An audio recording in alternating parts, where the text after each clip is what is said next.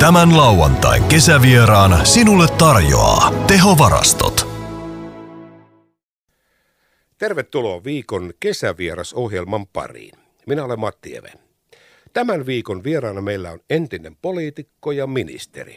Tänään hän on elämäntyönä tekevä suomalaisen yritysmaailman puolesta puhuja Elinkeinoelämän keskusliiton toimitusjohtajan Jakkaralla. Tervetuloa Jyri Häkämies. Kiitoksia ja kiitos kutsusta. Kesä, talvi, kevät ja syksy. Mikäs näistä on se sinun vuoden aika? Kyllä se on kesä. Kesä on kesän lapsia. No näin voisi sanoa ja, ja, ja, ja kun tuota, sä et ole hellinnyt, niin ei, ole, ei tarvitse paljon selitellä, että miksi. Ymmärsinkö oikein, että olet syntynyt elokuussa, niin sitä kautta se kesä on aina vähän odot, odottanut vähän kuin pikkupoika sitten syntymäpäivää, niin kuin joulua konsana. Elokuun lopussa, kyllä. Näin on. Jyri Häkämies, sinä olet kotoisin Kymenlaaksosta, tarkalleen ottaen Karhulasta Sunilan kylästä siitä Kotkan kyljestä. Ja se menee sitten sinne 60-luvun alkupuolelle, mutta jos mennään nyt hetkeksi aikaa aikakoneella taaksepäin sinne, mistä olet lähtöisin. Koska me tiedetään, mitä teet tänä päivänä, mutta se, että mitä kaikkea tässä matkan varrella on tapahtunut, sekin selviää tässä. Mutta kelataan aikaa taaksepäin sinne ihan lapsuuden Karhulaan ja Kymeen. Minkälaisia muistikuvia sulla on sieltä? No hyviä muistikuvia. Me asuttiin tosiaan Sunilan äh, sellukylässä, jos näin voi sanoa. Siellä on sellut, oli sellutehdas ja on edelleen. Ja melkein kaikki oli sellutehtaalla töissä erilaisissa hommissa. Muun vanhemmat oli opettajia. Ja sitten toinen juttu on tietenkin se, että urheilu oli kaikki kaikessa. Ja, ja tota, Sunila-aikoihin liittyi jääkiekko. Oli semmoinen, kun Sunilan sisu isä oli sen puheenjohtaja ja se pelasi parhaimmillaan Suomisarjassa. Suomisarja oli siihen aikaan 70-luvun alussa niin, niin kuin nykyistä ykkösdivisioonaa vastaava. Ja sieltä lähti mua lahjakkaammat kaverit, aika moni lähti KK Divariin pelaamaan, eli pienestä kylästä, mutta jääkiekkoa pelattiin joka päivä, silloin kun oli jäätä. Niin se on varmaan ollut muuten niin, että kun sanoit, niin minäkin yhdistän sen, että Sunilassa, oli, Sunilassa pelattiin kiekkoa ja naapuri Kotkassa pelattiin jalkapalloa. Kyllä. Juuri Sunila oli se jääkiekokeskus. Näin oli, ja siellä on Sunilassa kävi Jari Kurri P-juniori-ikäisenä pelaamassa meidän P-junnuja vastaan, ja Tamminen ja Riihiranta kävi pitämässä meille reenejä ja näin poispäin, että jääkiekko oli kurssissaan, ja meillä oli aina yksi kentällinen Haminasta, että kun meidän ikäluokan pojat ei riittänyt, niin, niin Haminasta tuli aina yksi kentällinen. Niin siis te värväsitte naapurikylästä Kyllä, kyllä. Mutta eikö niin, että Sunilassahan, niin kuin sanoit itse, siellä keitettiin sellua, se oli sellutehdas siellä niin Sunilassa oli myöskin aika vahvasti semmoinen sellun tuoksu ilmassa. Oli, mutta sitä, sitä tota, ja oli välillä, autot oli kesällä ihan valkoisena, kun sieltä piipusta tuprutti jotain. Mutta Sunilassa tehtiin 70-luvulla, 80-luvulla paljon näitä ympäristöinvestointeja ja, ja tota, ilma- ja, ja, ja hajuhaitat on, on, on sitä myötä poistuneet. No minkä takia susta ei tullut jääkiekkoilija? No jos mä sanon ihan oikein syyn, niin sitten tekoerata tuli Karhulaan ja, ja, ja reenimatka muuttui 200-300 metrin sijaan kahdeksi kolmeksi kilometriksi ja se tuntui ylivoimaiselta. Eli, eli siinä vaiheessa, kun syntyi Karhulan titaanit, niin mulla jäi jääkiekko ja sitten mä aloin pelaamaan lentopalloa.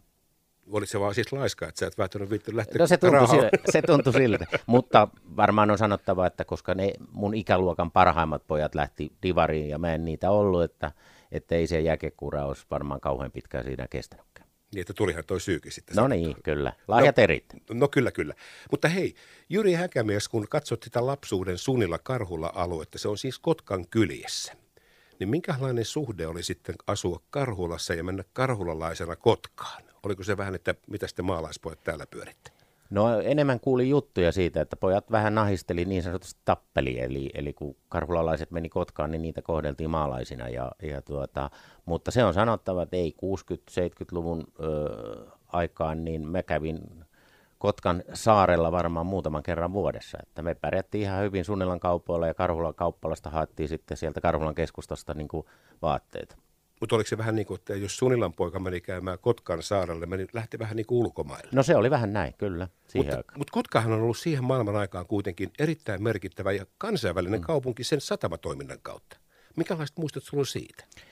No sitten myöhemmin mä asuin niin kuin Kotkan saarella ja, ja, ja vanhan kantasataman äärellä. Mä en ole koskaan ollut satamassa hommissa, että velipoika oli, oli ahtaajana kesähommissa. Mä olin Sunilassa ja Alströmillä ja tämmöisissä, että, että satamasuhde niin kuin nuoruusaikoina mulla on ohuempi.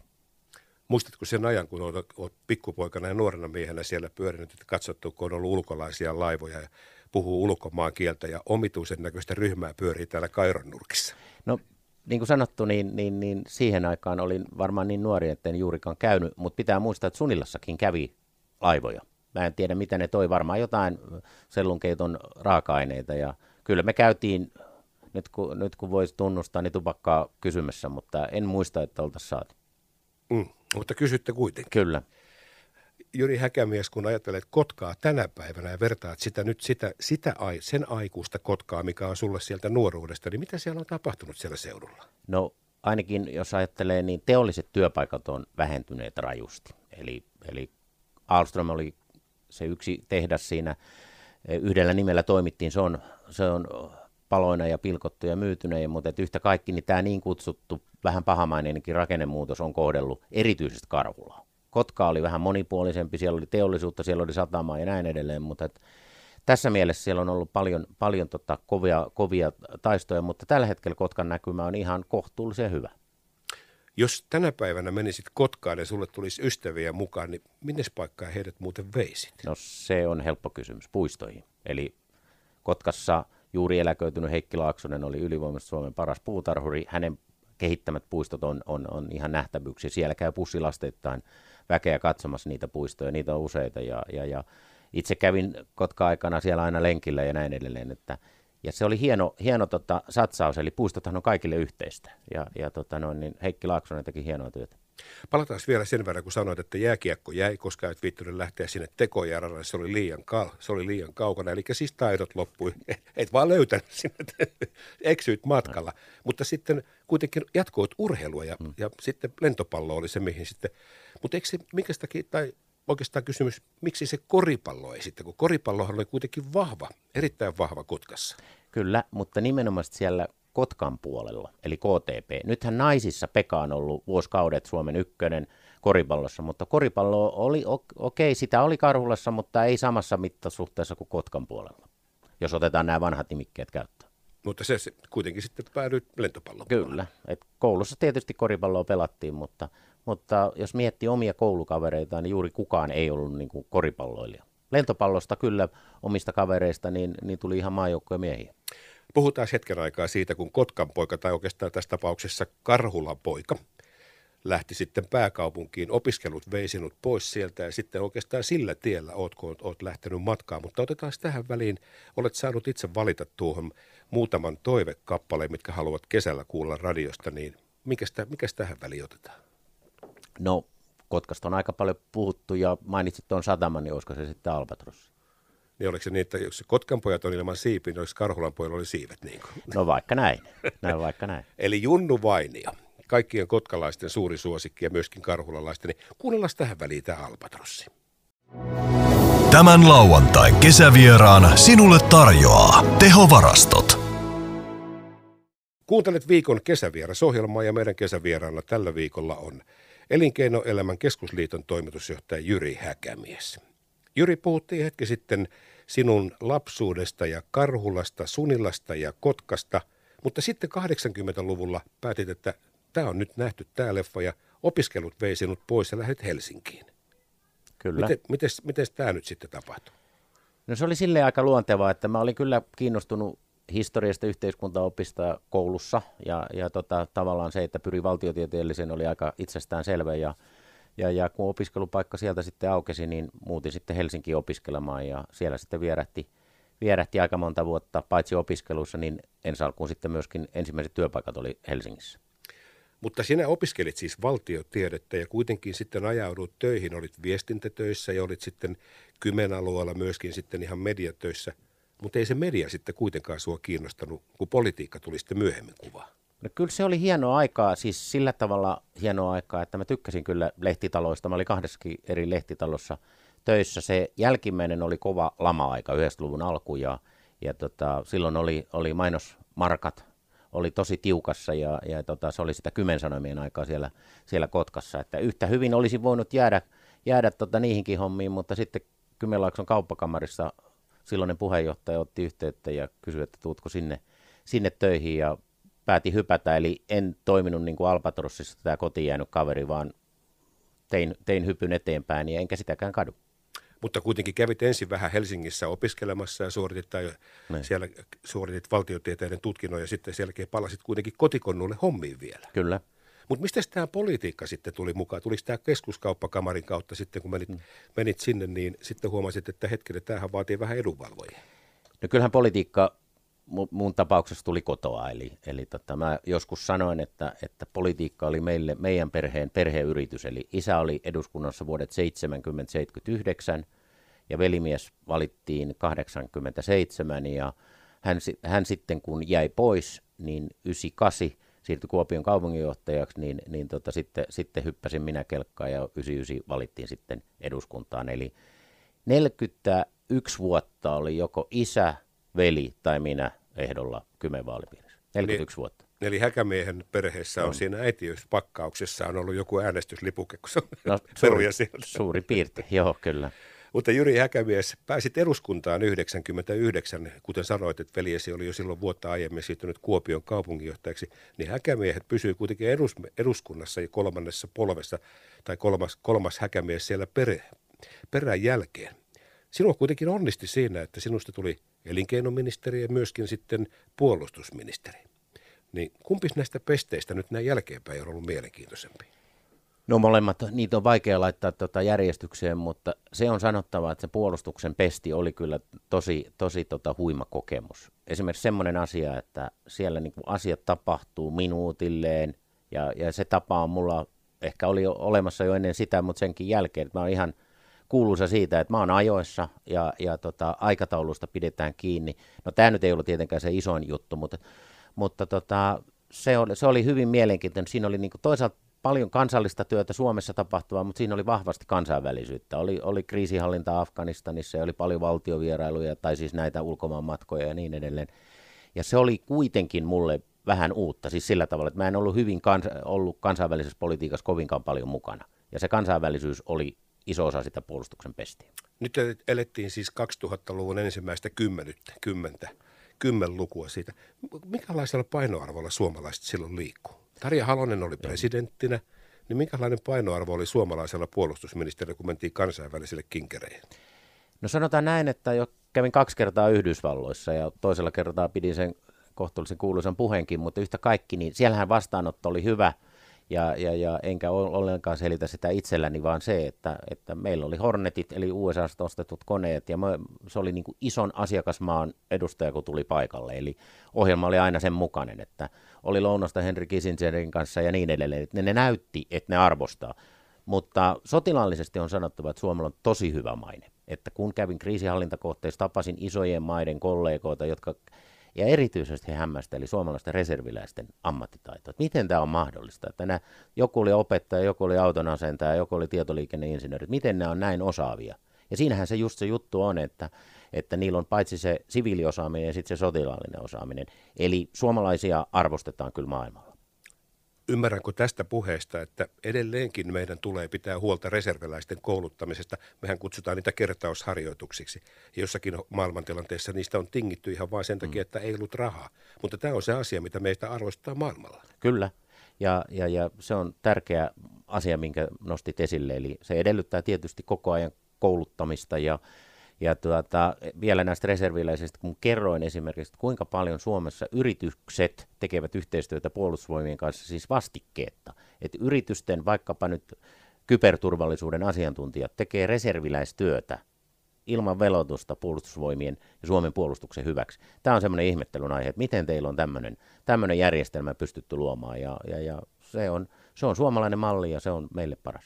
Mennään kohta siihen yhteen amerikkalaiseen seminaariin, kun siellä instituutissa pidit luennon, mutta nyt on pakko kysyä tästä, että jos tänä päivänä pääsisit vaikuttamaan puolustusministerin tontilla, niin pitäisikö meillä muuten olla puolustusvoimissa omat ihan tämmöinen kyberturvallisuusjoukko-osasto, joka olisi ihan siis ihan vaan puhtaasti niistä parhaista nuorista, jotka sillä alalla vaikuttavat. Meillähän on maailman parhaat pelintekijät. No.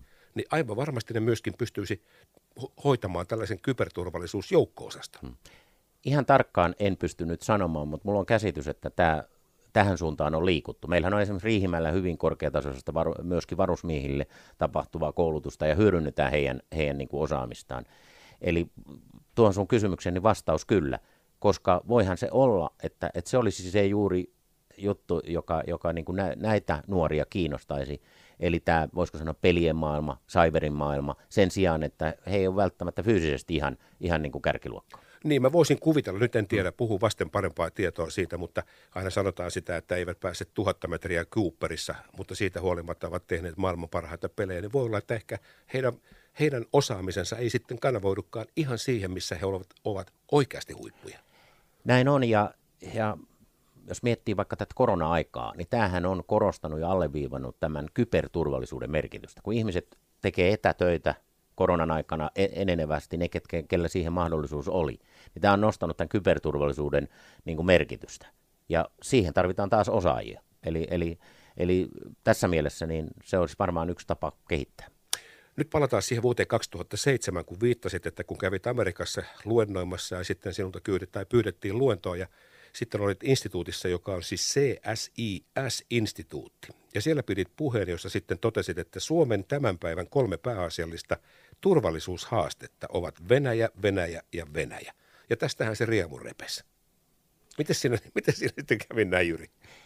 No siitä, siitä tuli aikamoinen, aikamoinen voisiko sanoa, tota, kokemus ja, ja, ja useita viikkoja siitä, siitä tota, keskusteltiin, mutta en nyt halua olla liikaa jälkiviisas, mutta kun katsotaan, mitä sen jälkeen on tapahtunut, Venäjä, ensiksi oli Georgia, nyt Ukraina ja näin edelleen, että aika harva sanoo, että sen puheen sisältö olisi tuolloin ollut väärä, vaan pikemminkin oikea.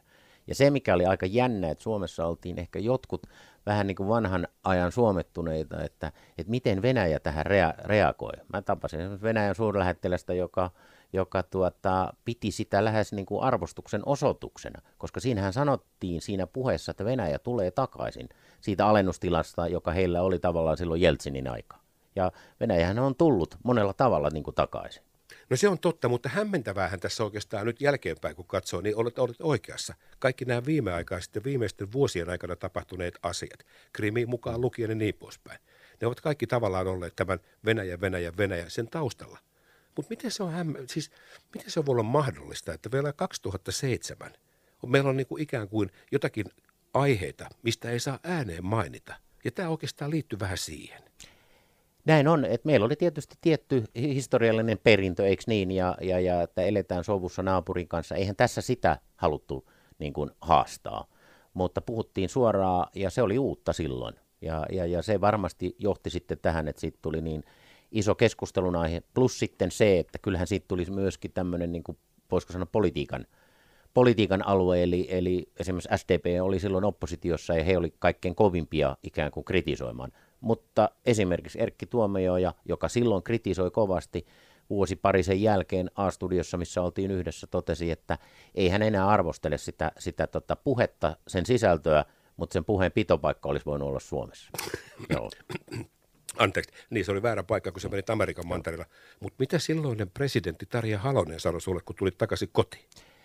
No meillä oli varmaan tiettyä kireyttä keskenämme. keskenämme. Hänhän, hänhän käytti niin kuin sinänsä aika maltillisia puheenvuoroja. Hän sanoi, että ei saa syntyä vääriä käsityksiä ikään kuin Suomen ulkopolitiikan linjasta ja niin edelleen, mutta, mutta tota, senkin jälkeen oltiin, puolustusministeri hän on ihan sääntömääräisestikin erilaisissa presidentin esittelyissä mukana ja, ja, ja myöskin näissä sotilas, sotilasesittelyissä mukana, että paljon oli kanssakäymistä, mutta, mutta tuota, varmaankin on ihan oikein todeta, että Halonen koki silloin kokoomuksen hallitukseen tulon niin kuin ikään kuin sen olemassa olleen tilan haastamisena. Ja se, näinhän myös oli.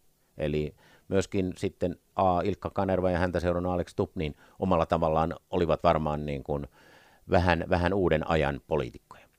Hypätään tähän loppuun vielä hetkeksi toiseen ministerin pestiin, kun olet kauppa- ja teollisuusministerinä. Niin siinäkin sitten saat kuitenkin puheenaiheita aikaiseksi. Vaadit 2000 euron osinkovero tai osinkoja verovapaaksi. Olit viemässä valtionyhtiöitä pörssiin.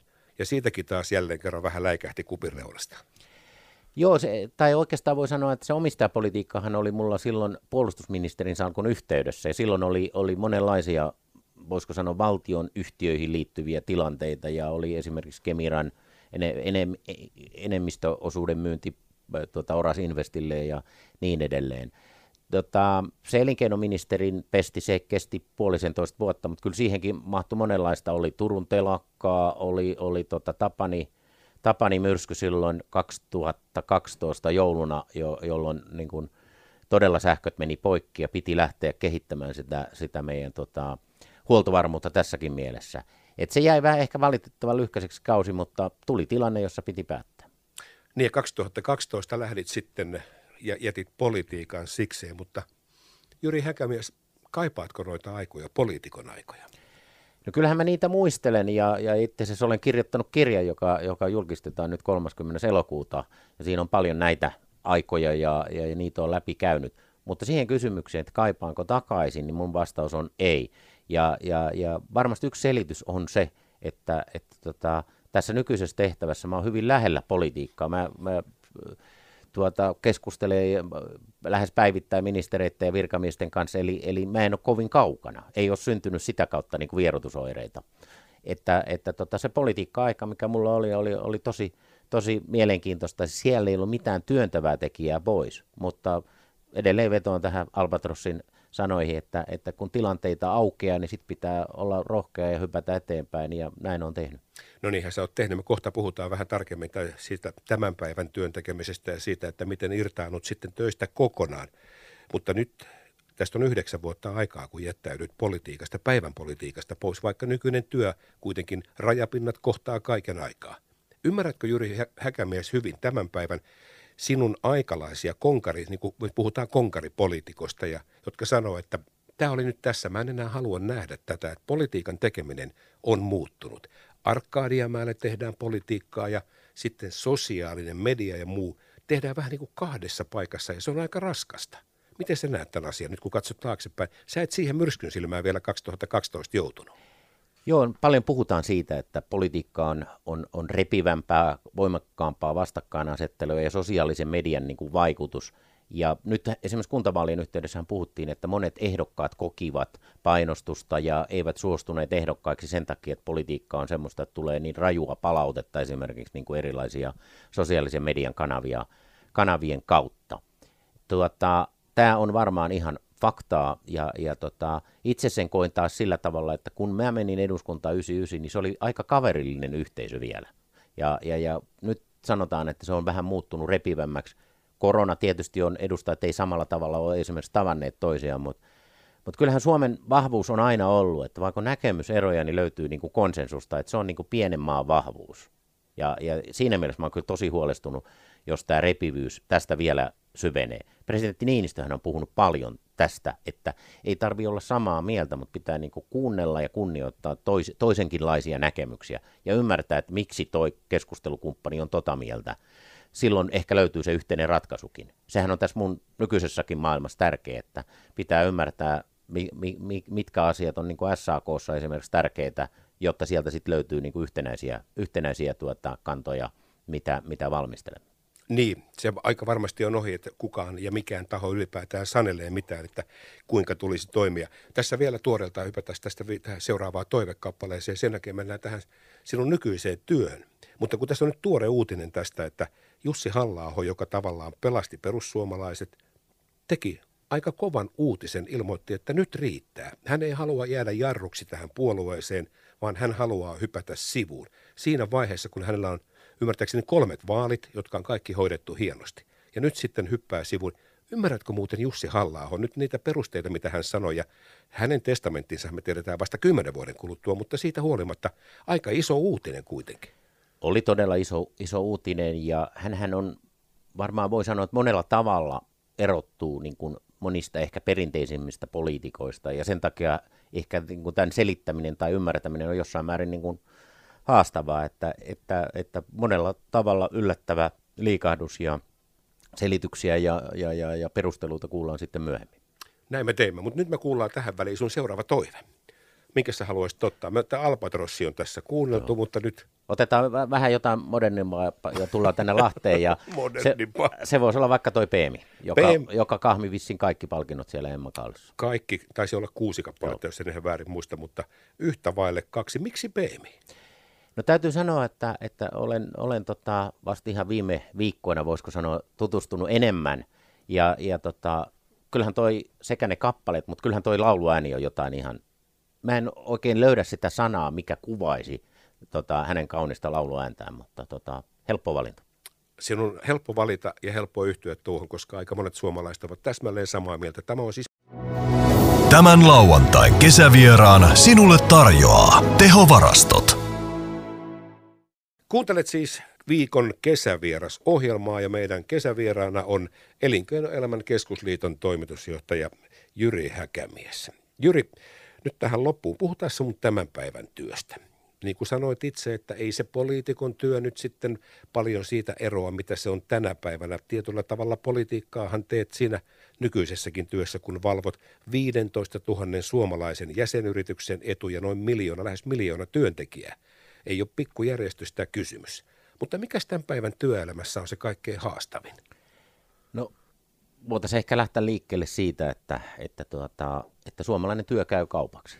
Niin Suomessa kuin erityisesti maan rajojen ulkopuolella. Eli, eli nyt kun kasvuhan on käynnistynyt, puhutaan aika kovista kasvulukemista, talouden kasvu niin, niin maailmalla kuin, kuin tempaa sitten Suomen mukaan, niin meidän pitää saada tätä työllisyyttä ylös ja sehän tapahtuu vain niin, että suomalainen työ käy kaupaksi, on kilpailukykyistä ja, ja, ja työ uudistuu. Eli tämä on se isoin haaste, koska sitä kautta tulee sitten ne verotulot ja niillä verotuloilla sitten me huolehditaan siitä, että meillä on laadukkaat ikäihmisten palvelut, terveyspalvelut muutenkin tai koulutus. Eli, eli työllisyyttä, työllisyys on se avainasia. Niin, sitä rahaa ei muualta tule. Se ei. on niin kuin, että, että julkinen raha syntyy sieltä sitten yksityissektorin kantamista verovaroista. Mutta Jyri Häkämies, yritäs avata nyt mulle tässä, niin kuin, mä kysyn nyt ihan tyhmänä tätä asiaa. Että kun tässä puhuu työnantajan edustaja, yritysten edustaja ja sitten puhuu työntekijöiden edustaja, niin meillä on jotenkin välittömästi semmoinen omituinen parrikaadi siitä, että, että ikään kuin hän ei voisi puhua kuin omiensa puolesta, että hän ei näkisi tätä kokonaisuutta. Ollaanko me tässä asiassa vähän niin kuin menneisyyden vankeja? Kyllä siinä varmasti on tämmöistä historiallista painolasta ja ehkä niin kuin jatkona voisi sanoa, että mehän edustetaan sitä kantaa, että enenevästi tätä sopimista, neuvottelua pitäisi tapahtua yrityksen tasolla. Ei Helsingissä keskusjärjestöjen, ei, ei toimialaliittojen, vaan asiat tiedetään parhaiten yrityksissä ja luoda semmoista henkeä, että ei siellä yrityksessä ole vastakkainasettelua, koska kun se yritys menestyy, siellä on työpaikkoja, niin se on yhteinen etu. Ja tämä on se, jossa on edelleenkin tehtävä. Samaten toisinpäin, että jos on vaikeat ajat, tila, ei tule tilauksia, niin parhaiten pystytään reagoimaan siellä yrityksen tasolla, että miten, miten tilanteesta mennään yli. Ja tämä korona-aika on tietysti ollut yksi tällainen aika, jolloin, jolloin tota on aloja, jotka on ollut tosi vaikeuksissa, palvelualat, ravintola, hotellit ja niin edelleen. Sitten on ollut aloja, joilla on mennyt ihan, ihan tuota, jopa paremmin kuin, kuin ennen koronaa. Mutta yhtä kaikki, niin tämä tämä niin kuin vastakkainasettelun lieventäminen, liudentaminen, se on, se on, sen pitäisi olla meidän yhteinen tavoite. Niin, sinä olet sanonut tässäkin asiassa vähän niin kuin tavallaan siitä korville. Sen jossain vaiheessa esitit sitä, että pitäisi pistää pari tuntia lisää työaikaa viikkoon. No Sipilän hallitushan teki tämän kikyn. Mm. Ja sitten olet sanonut, että tuplakorvaukset sunnuntaisin on, on jo tavallaan niin kuin vanhanaikainen. Ja nyt jos kuuntelee esimerkiksi ravintoloitsijoita, niin sanoo, että ei ole mahdollisuutta sunnuntaina pitää. Ja ihmisille taas vapaa-päivät alkaa olla niin kuin tavallaan perjantai, lauantai, torstai, ne alkaa olla samanarvoisia. Niin tämä on vähän hassua, että me vaan tuijotetaan siihen ikään kuin tämmöiseen raamatulliseen, että seitsemäntenä päivänä huilataan.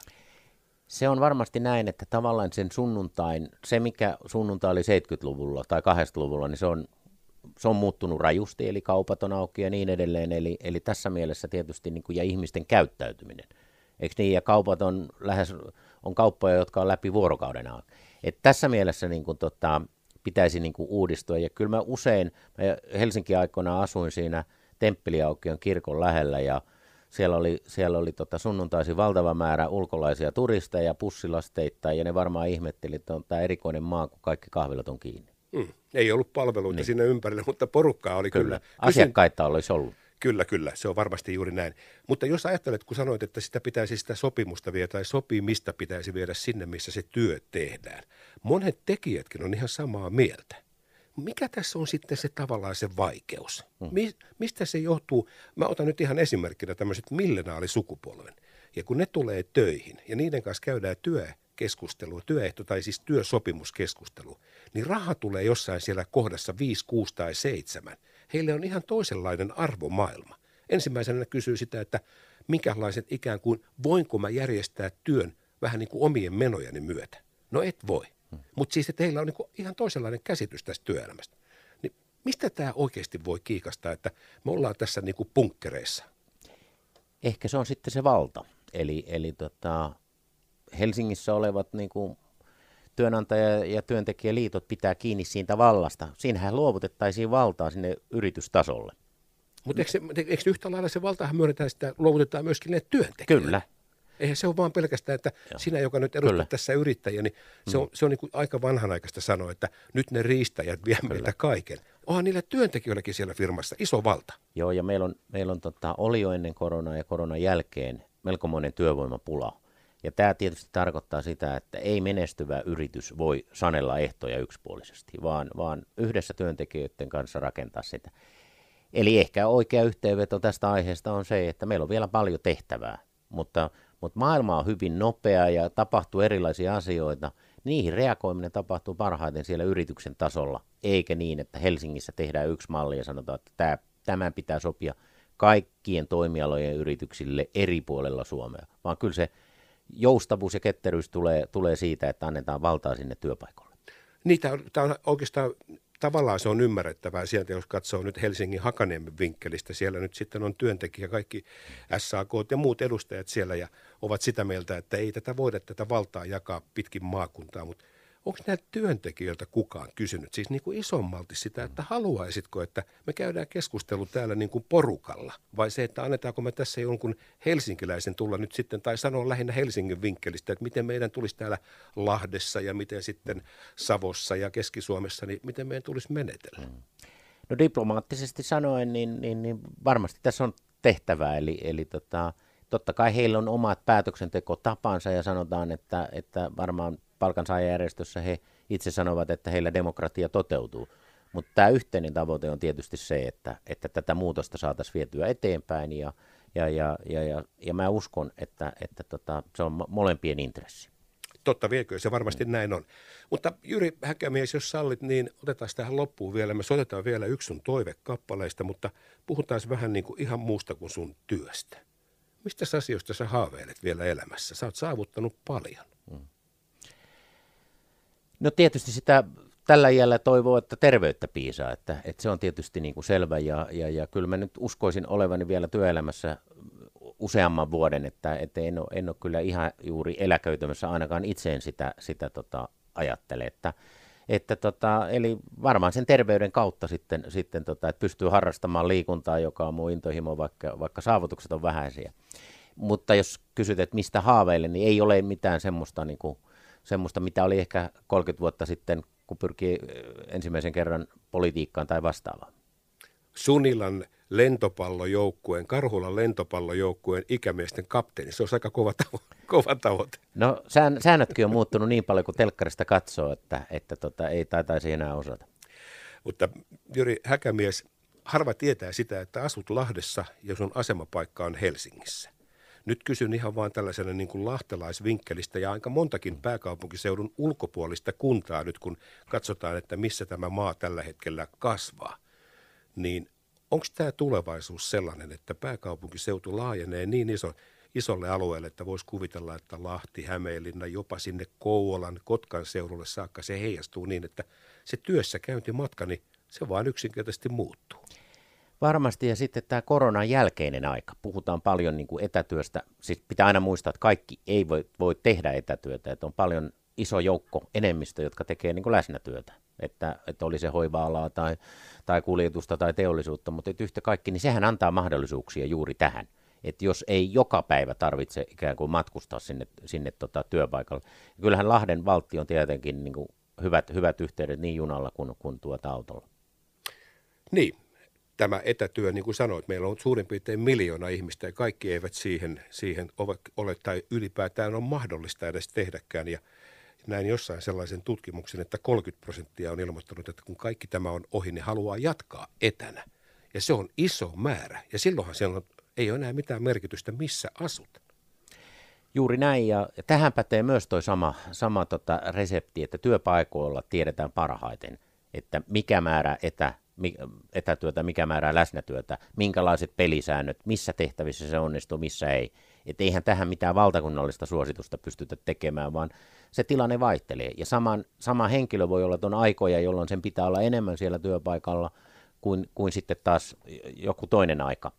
Mutta sen, sen mä oon huomannut, että kun tietysti on paljon tästä aiheesta jutellut, niin, niin se mikä on ehkä haaste tässä etätyössä on, on niin uusien asiakku, asiakassuhteiden luominen – että moni sanoo, että kauppaa tehdään vanhojen asiakkaiden kanssa, joiden kanssa on totuttu työskentelemään, mutta ruudun välityksellä on vaikea luoda semmoista asiakaskontaktia. Sitä, sekin on kuulemma kehittynyt ja on kehitetty uusia te- tekniikoita ja niin edelleen, mutta, mutta tota, me ollaan tämmöisen uuden kynnyksellä ja, ja ei muuta kuin rohkeasti siinäkin eteenpäin, että hyödynnetään molemmista ne hyvät puolet.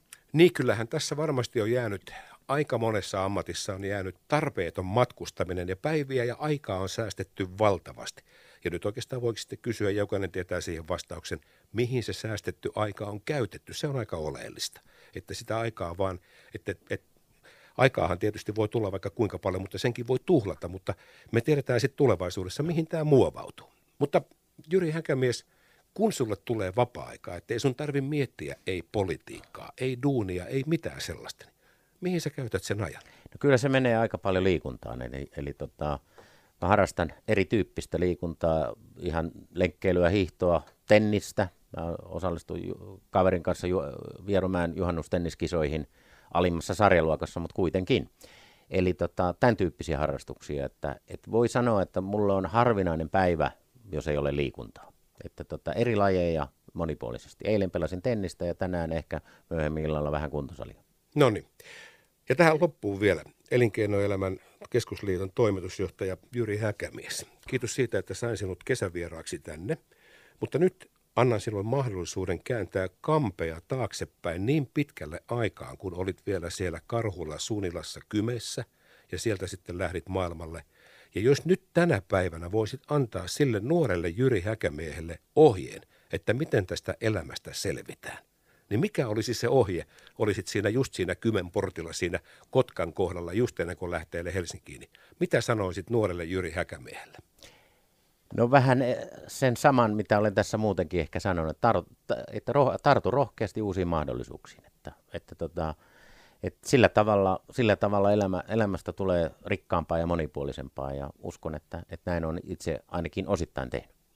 Meillä on tässä sinun toivelistalla vielä kolme muuta kappaletta, joista voit valita nyt sitten näistä kaksi. Me olemme kuulleet siis Albatrossin, Junnu Vainion Albatrossin Beemin yhtä vaille kaksi.